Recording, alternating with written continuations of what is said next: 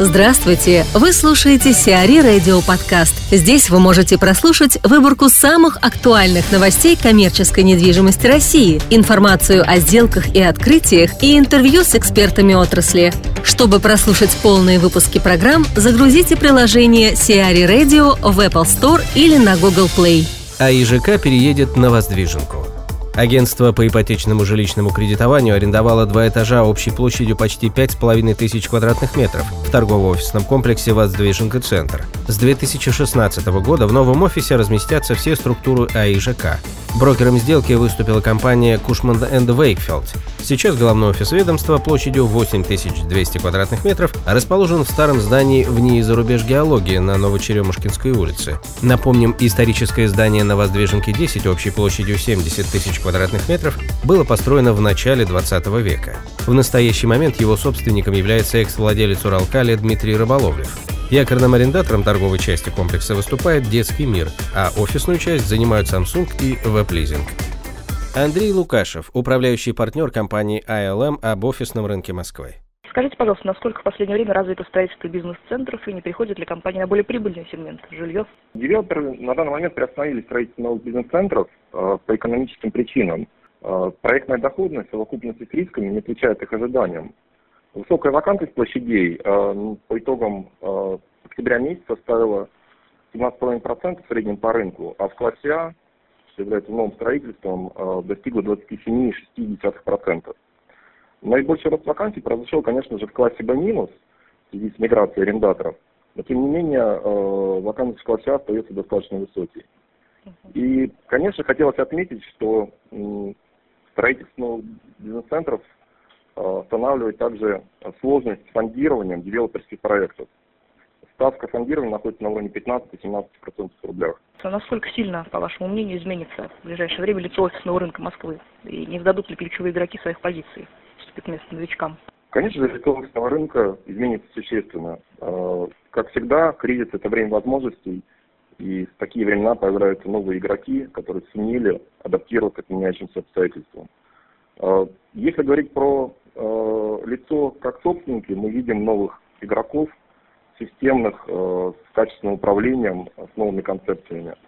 И если говорить про лицо как объекты, э, лицо Москвы в виде объектов э, в городе Москва, то мы видим улучшение текущих объектов, модернизацию э, старых административных зданий и, конечно же, строительство прекрасных э, центров. Расскажите, пожалуйста, о перспективах многофункциональных комплексов и насколько, на ваш взгляд, уместно у них соседство различных сегментов. Не будут ли они проигрывать, например, обычным офисам? В текущий момент времени мы отмечаем тенденцию повышения качества обслуживания арендаторов и, конечно, сотрудников компании арендаторов.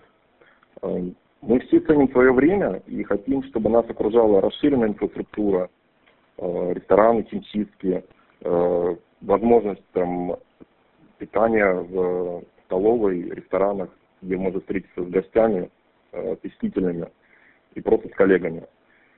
А соседство с э, расширенной инфраструктурой УНСЦ, например, торговая галерея или апартаменты, позволяет не только пользоваться теми благами, которые мы видим в новых бизнес-центрах, но и возможность временного проживания, что опять же экономит наше время. Хэмптон by Hilton добрался до Минска. Международная компания Hilton Worldwide открыла в Минске первый отель бренда Hampton by Hilton. Трехзвездочный Hampton by Hilton Минск Сити Центр расположился на улице Толстого неподалеку от исторического центра города. Отель состоит из 120 номеров, круглосуточного бизнес-центра, четырех помещений для проведения совещаний общей площадью более 150 квадратных метров и фитнес-центра. Известно, что гостиница находится в собственности компании Amtel Properties Development Bell. Метро укрепился в Ростове-на-Дону. Компания Metro Cash and Carry открыла свой третий торговый центр в Ростове-на-Дону. Новый центр мелкооптовой торговли общей площадью 9200 квадратных метров, расположенный на проспекте Королева, будет обслуживать представителей малого и среднего бизнеса, сферы общественного питания и гостеприимства, розничной торговли малых форматов и прочие коммерческие и государственные учреждения.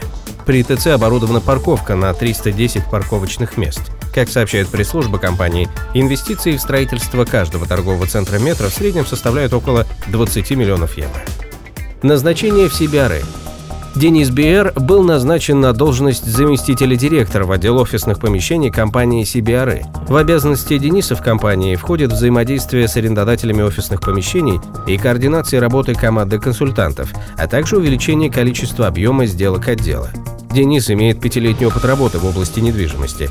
Его карьера в этой области началась в 2007 году в компании JLL, где он занимал должность старшего консультанта и руководителя команды консультантов. До своего прихода в CBRE господин Биер 4 года работал на руководящих позициях в области управления частным капиталом в таких компаниях, как ВТБ Капитал, Управление активами и Fleming Family and Partners. Сиари Радио. Эксклюзивные рубрики «За и против», «Ноу-хау», «Ремейк», «Новые форматы». Слушайте в полных выпусках программ в приложении Сиари Radio. Приложение доступно в Apple Store и на Google Play. Более подробная информация на сайте siari.ru slash radio.